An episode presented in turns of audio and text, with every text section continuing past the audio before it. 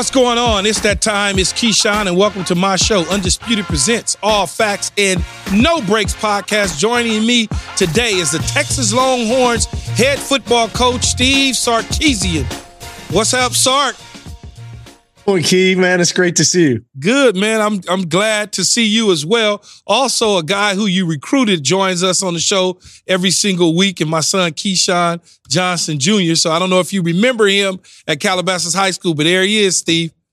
I love it, man. Well, well, this is a little bit of a family reunion, man. This is pretty cool. Not bad at all. Not bad, I would say. No, yeah, I definitely remember getting recruited. Uh, you come into Calabasas High School, getting me a scholarship. It was it was amazing. So yeah, it's just full circle. It is full circle, man. You don't know this. Your dad and I go way back, man. We, we, we were like, we're almost 30, 30 something years into this now, man, of kind of growing up out there together. No, it is. And, and when you look at it, I, I tell people, you know, I got about five really good college football head coaching friends. Now I got to pick and choose, right? I got to pick Texas. I got to pick Ole Miss. I got to pick now UCLA with Deshaun Foster. I got Colorado. So I got to pick and choose, and obviously my alma mater at USC. But I got five college programs that I root for every, that I'm going to be rooting for every single week as long as they don't play USC. So I'm going to make way to Austin, Texas this year. I promise you. I know I've been saying I'm going to get there, but I'm getting there this year. Yeah, you got to come, man. It, it's a it's been a it's a great environment. It, it really is, and it, it's been a it's been a bit of a journey, right? Three years into this thing from from where we started um, to to you know finishing up last year the way that we did, being conference champs and and getting to this, the college football playoff. But now it kind of just feels right of the growth of the program and, and where we're headed. We've got an awesome game day atmosphere at, at, at DKR. Uh, and Austin, the, the city's amazing, man. So I'm sure you'll be here for South by Southwest or something like that in the off season. but you got definitely got to get to a game uh, uh, in the fall. Okay. Well, Coach, you recently received a major contract extension with the Longhorns. Congratulations on that. Um, on this show, we like to play a game called Facts or Fiction. So, Front Office Sports put out some details on your contract, including two cars private jet use, country club access, and some millions for your troubles. So, coach, can you concur if this graphic is facts or fiction, or are you going to plead the fifth? No, that, that's fact. That, that's fine. It's it's public information now, so fact. Oh, well, that, that that's a that's, that's a good deal, cool. Sark. I need that. hey, I need that deal. I'm like my son said. Congratulations. I'm happy. You know, obviously, early in your young coaching career, there was a little bit of turbulence and, and you bounced back with the best of them. I had conversations with you along the way as you became one of the favorite sons in college football as an offensive coordinator at Alabama under Nick Saban. And, and I'm sure you learned a lot under Coach Saban and, and Pete Carroll, obviously, when you were at USC and Norm Chow. But then the speculation came this offseason when Nick Saban decided to step down that you was the main focus on having an opportunity to go coach at Alabama. Is there any truth to, at all to those speculations? Did you have any conversations with him at all? Well, let, let me go back. How about how about that? On the same day, uh, my two mentors, um, Pete Carroll, Nick Saban, on the same day stepped down, right? Uh, which was pretty fascinating. I've only, you know, I've worked for four head coaches in my time, uh, really coaching. When you think about Pete Carroll, Norv Turner, uh, Dan Quinn and and Nick Saban. But the the two most influential guys on my career, and Pete Carroll and Nick Saban, both both stepped down on the same day, which was for me. Um, you know, just just pretty amazing, and really for Lane, you know, uh, Lane Kiffin, you know, you know, key that th- those guys were were huge and monumental in my career and and growing me into this profession and finding my way and and Coach Carroll giving me my shot and my opportunity and, and growing me in the profession, which led led me to becoming the head coach at the University of Washington for five years, and then as you touched on, resurrecting my career at Alabama w- with with Coach Saban, and so I can't thank those two men enough for for what they've done for me and my career, and wish them nothing but the best. I hope they're enjoying life now uh, and not doing all the craziness that we're doing. Uh, but but like I've told people before, when I left when I left Alabama um, to to come to Texas uh, at the end of that 2020 season when we won the national championship, um, I came here with the hopes and the goals of building my own legacy. And I think that that's something that obviously Coach Saban did at Alabama, Coach Carroll did at USC and with the Seahawks. And so, um, you know, I think that the speculation in the outside world was probably just that. Uh, we were we were in the process of of developing and, and getting my new contract here done. And I think we're just on the cusp of doing some really special things here at the University of Texas. And so, um, you know, I'm fortunate, but, but no, that, that was not, that was not really a reality. Well, you know what though, in, in terms of that, I, I agree with you, Sark, in terms of the reality side. Now, Alabama's a great football supporting state. There's no question about it. But in terms of Hey, folks, it's your man, Keyshawn Johnson, here to talk about Angie, formerly known as Angie's List, your go to home services. Marketplace for getting all your jobs done well. Now, you might be wondering, what exactly is Angie? Well, let me tell you, it's the nation's largest home services marketplace, connecting over 150 million homeowners with skilled professionals to tackle any project, big or small. As a homeowner myself, I always have things I want to work on for my house, whether it's general home renovations or fun projects like putting in a pool. With over 200,000 pros in their network, Angie makes it a breeze to research, compare, and hire pros, ensuring every job is done well. Whether you're fixing a leaky faucet or planning a full kitchen renovation, Angie's got your back. And get this, folks. Angie's pros aren't just any old contractors. They're your neighbors, often running small businesses right in your community. Plus, they've been rated and reviewed by others in your area. So you know you're getting quality service. So why stress over home projects when you can turn to Angie? From finding the best price to scheduling a pro at your convenience, Angie's got you covered every step of the way. So get started today at Angie.com. That's Angie.com or download the app today to get started on getting all your jobs done. That's Angie, your trusted ally in home services. I would never leave Texas in Austin to go coach at Alabama and follow Nick Saban. It just doesn't, you know, it's only a handful of programs. And I tell people, and this, and I started telling people this after the Lane situation at Tennessee. People couldn't understand why Lane would leave Tennessee to go to USC. There's only about five college football programs in my, as far as I'm concerned. USC, Texas, Notre Dame, and then maybe you Michigan you throw in there that you and, and there's maybe a Florida State that I would never leave to go coach at another college because it it's it'd be a lateral move. Texas is so big in terms of just their athletic program, the academics, the city, just all of those things, there would be probably no amount of money that a program could, unless I'm going to the NFL, can sway me in college football to leave the University of Texas. It just, you know, it made no sense when the rumors were out there. I was like, nah, he ain't, nah, nah. he would never do well, that. Well, you know, you know, for me, I, growing up in LA, I like a little city in my life. You yes. know, I, I, like a little bit of concrete. I, I don't mind that the I thirty five runs uh, runs just east of campus right here. I love that there's plenty of places downtown to go eat. I love that we have a city of over a million people now in Austin. But I also do love this. I love that in Austin, you know, there's no pro sports. You know, we, you know, Texas, the University of Texas, Texas football, you know, we're really the pro football team in this town. And so we kind of have the best of both worlds. Um, and that's that's nothing to take away of being in Tuscaloosa, which is a, you know a true college town that way. Uh, obviously, much smaller in in size, but different than even being in LA, where there's so many other things going on in my time there when I was at USC. There's just a really unique niche here at Austin that I think we're we're really trying to capitalize on and and trying to do something, like I said, pretty special.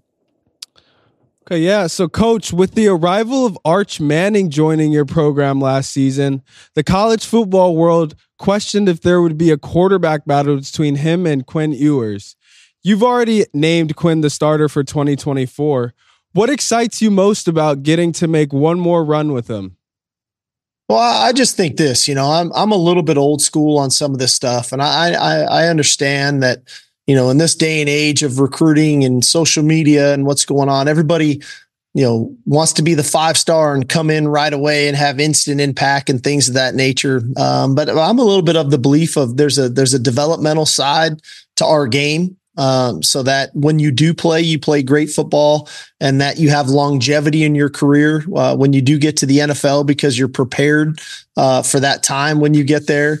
And I think for Quinn, um, you know, having one more season of, of starting, getting getting his start number up into the 30s uh, as a bona fide starter, being a leader of a team, continuing to mature, uh, staying healthy, things of that nature. And I think for Arch, what a great opportunity as a backup now this year in his in his second season. Going to get some definite playing time, and we're looking forward to him doing that watching his maturation and growth. I think for the both of these guys, it's going to be the best for them for their futures, uh, so that they can play the best football. So we're fortunate. Um, you know, I've I've never not been anywhere where we haven't had quarterbacks, and so we're fortunate to have those two guys right now um, as guys that can go out and lead our offense and lead our team. You know, Sark, you you've been known to be one of the best recruiters in all of college football, whether it's as assistant coach or as a head coach. You you I like to say you get what you want, and when you need it, you get it, right? And recently you got Isaiah Bond that came over, kind of ghosted University of Alabama and decided, hey, I'm going to commit to the University of Texas. And there's rumors floating around. There's NIL deals here and there, and there's a lot of Lamborghinis and things of that nature. And that happens in this space of college sports. What went into closing that deal and getting it done yeah. to get your next big pass catcher? Well, I, I think one thing that that gets missed in a lot of this, you know, we recruited Isaiah out of high school. Uh, he was a kid out of Buford High School in, in Georgia, and we recruited him hard. Um, Key, as you know, we love having those dynamic playmakers, those guys that can possess some speed, um, that that can that can play in space and create explosive plays. And and so we had a previous relationship with him when he initially decided to commit and to, and to go to Alabama naturally, you know, as you go through a season, you never know how it's going to go. And and we were in a situation where I had two receivers declare early for the NFL draft, uh, in Xavier Worthy uh, and AD Mitchell, and both those guys really good players for us. Um, had great games when we played, you know, in Tuscaloosa against Alabama, uh, and it's a, just timing is pretty incredible that in the midst of all that Coach Saban decides to decides to retire, uh, and that opens up a 30 day window for all those kids at Alabama to potentially enter the portal. And so when Isaiah went into the portal, hey, we recruited him. Um, the, the, moment he went in, I was on a plane and and I and I flew to Georgia and I was in his living room with his mom and his dad, uh, and I started that recruiting process. To your point, you know, I, I think we really try to identify what our needs are um, and then we try to we try to recruit those players that fill those needs that that give us the best chance to to be successful. Mm-hmm. So, Coach Sark, my dad was once an all right receiver back in his day. Take a listen to his recruiting process. So when I was being recruited, and I went all the way to the SEC from Los Angeles. Yeah. And I was being recruited and I really wanted to go to this particular school and get on the plane. I fly some long ways. Damn, this shit's far. So when I got into the final meeting, the exit meeting with the head coach, and I told him, I said, Hey, what's holding you back from committing? I said, what's far? What am I going to do? True story. God be my witness. Dude reaches behind the desk, opens up the briefcase, 300, $350,000 all cash. Yeah. He said, that's not a problem at all.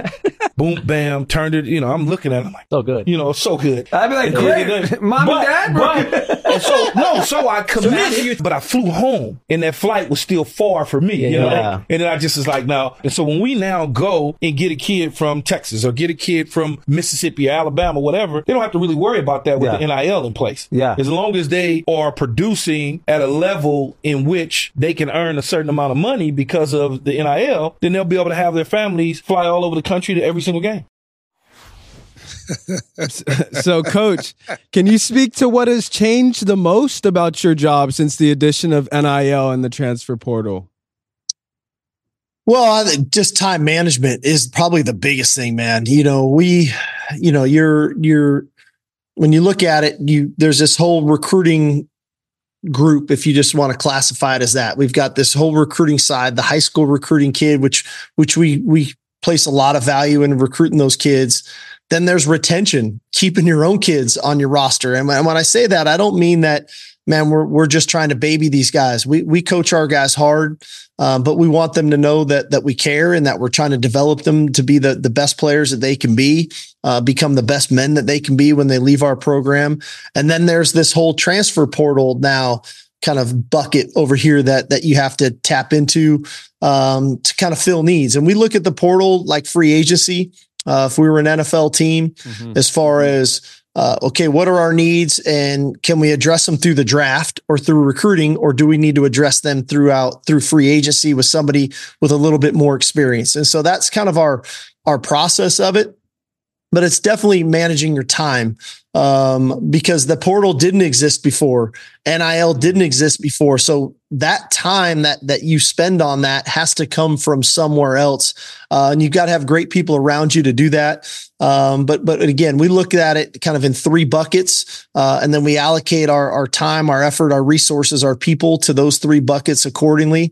Um, and in the end, for me, which which is a little bit different, I, I'm still calling plays. You know, I'm still very involved in the game planning uh, and calling plays. And so, but the biggest thing that's changed for me is managing my time. Um, and so that, that, that, that I'm, I'm touching all those things, but I'm not so far in, in, in deep into one of them that, that I'm losing sight of something else over here. You know, Sark, the recruiting landscape certainly has changed as you see my story yeah. back there, back when I was playing, what was going on. You know, it was, it was unofficial NIL, so to speak. But you sure. mentioned you mentioned being able to have players to be able to compete.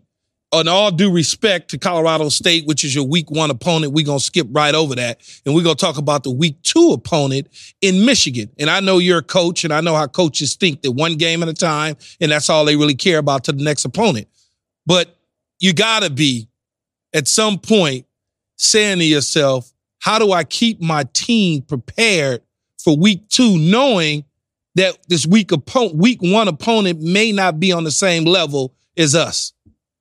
Well, here's here's what I know for us, okay? And as I'm looking at the whole landscape of the season and then where we're at as a team, okay, we, we lost some pretty significant players off of last year's team, um, but we're also returning some some really good football players. You know, we our whole offensive line is back, quarterback's back. We got two runners we really like. Obviously, we lost three wide receivers, tight end. We lost some some really good players on the defensive line and in the secondary. Um, and so we've we've got to get our team up to speed, right? This team, this is a new team this year. We've got to get these players, you know, ready to play and and committed to play.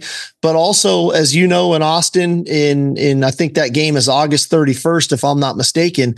Uh, it's a little bit warm uh, in Austin at that time of year, so it's not like I can just play our front line 22 and think we're going to get through that game. We're going to have to play a lot of bodies, a lot of people, um, which is a good thing. Uh, because if you look now at the landscape of the new college football playoff, if you want to win a national championship, you're going to play 16 to 17 games, which is which is almost an NFL schedule.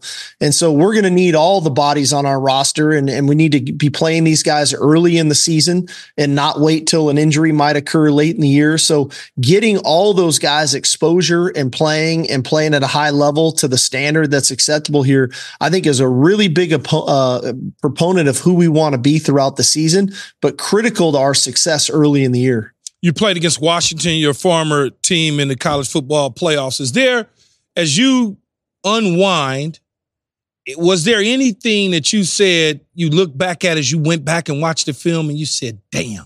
Is there one or two things that you say, I should have done this instead of that? Uh, Michael Penix was pretty good that night. That was the first thing that, that crosses my mind. That guy was dropping dimes, man, 40, 50, 60 yards down the field. He had a heck of a game. Um, you know that the, the thing that's frustrating probably for me is you know we we we preach the football as you know key is is much or more than anybody it's all about the ball and that was instilled in me from coach carroll you know over two decades ago and uh, the ball became a factor you know we we had two turnovers in our first nine plays of the second half you know, we came out of the locker room at halftime, tie game 21 all. Uh, and next thing you know, we have two turnovers in our first nine plays. And now it's 34 to 21, I think is what it was. And, and now we were, we were fighting, scratching and clawing to try to get back into the game. Uh, we had an opportunity uh, in the end, you know, with the ball there. I think on the on the eleven or twelve yard line with it with a chance to score. Um, we came up short, you know, and so uh, how do how do we continue to grow as a program to not put ourselves and and have to be that tight of a situation? But if we are in that tight of a situation, that we can execute at a really high level and try to come out on top. And so uh, I think it's a process. You know, a, a little bit of it is I, I look at what Michigan, you know for for a couple years there. They were getting to the semis, couldn't get over the hump, weren't playing their quite best football. Then they get over the hump and they go win a national championship. And so, um, again, I, I, try to look at what other teams have done. I look at I look at Georgia early on in, in Kirby's tenure there, where they kind of were were getting there and, and, couldn't get over the hump. They get to the national championship game. Tua beats them on on second and twenty six or whatever it was.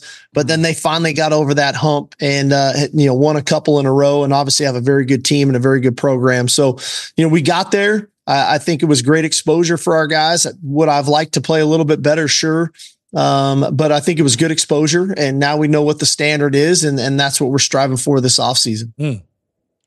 Yeah, speaking of standard, Texas football is sending a school record 11 players to the NFL scouting combine.